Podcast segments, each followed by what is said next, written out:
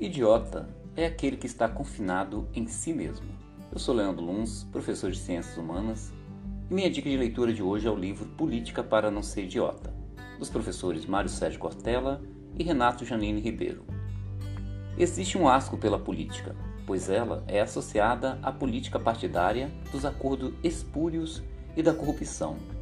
E existe um desprezo por se supor que política é uma coisa menor, no que se refere à percepção da importância da política, acho que tivemos uma mudança negativa, um movimento de desenobrecimento da atividade política, o que entendo como negativo do ponto de vista da sociedade.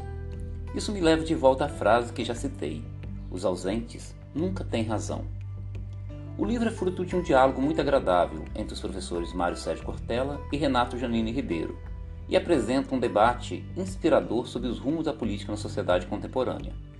São abordados temas como direitos, deveres, democracia, embate entre liberdade pessoal e bem comum, sociedade e política do cotidiano, pontos essenciais no desenvolvimento de uma civilização. Os autores refletem de forma contundente sobre a acomodação do povo brasileiro diante desse tema e nos inquietam sobre a necessidade de pensar e discutir sobre o futuro do país dentro deste contexto atual.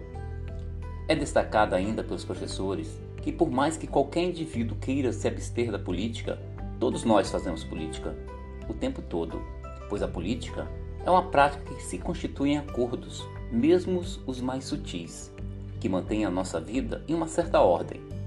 Quando a pessoa opta por se afastar da cidadania em sua plenitude, essa pessoa não está fazendo política, e sim facilitando que oportunistas ocupem esse espaço em benefício próprio e isso não é política, mas é partidarismo, é corrupção e projeto de poder.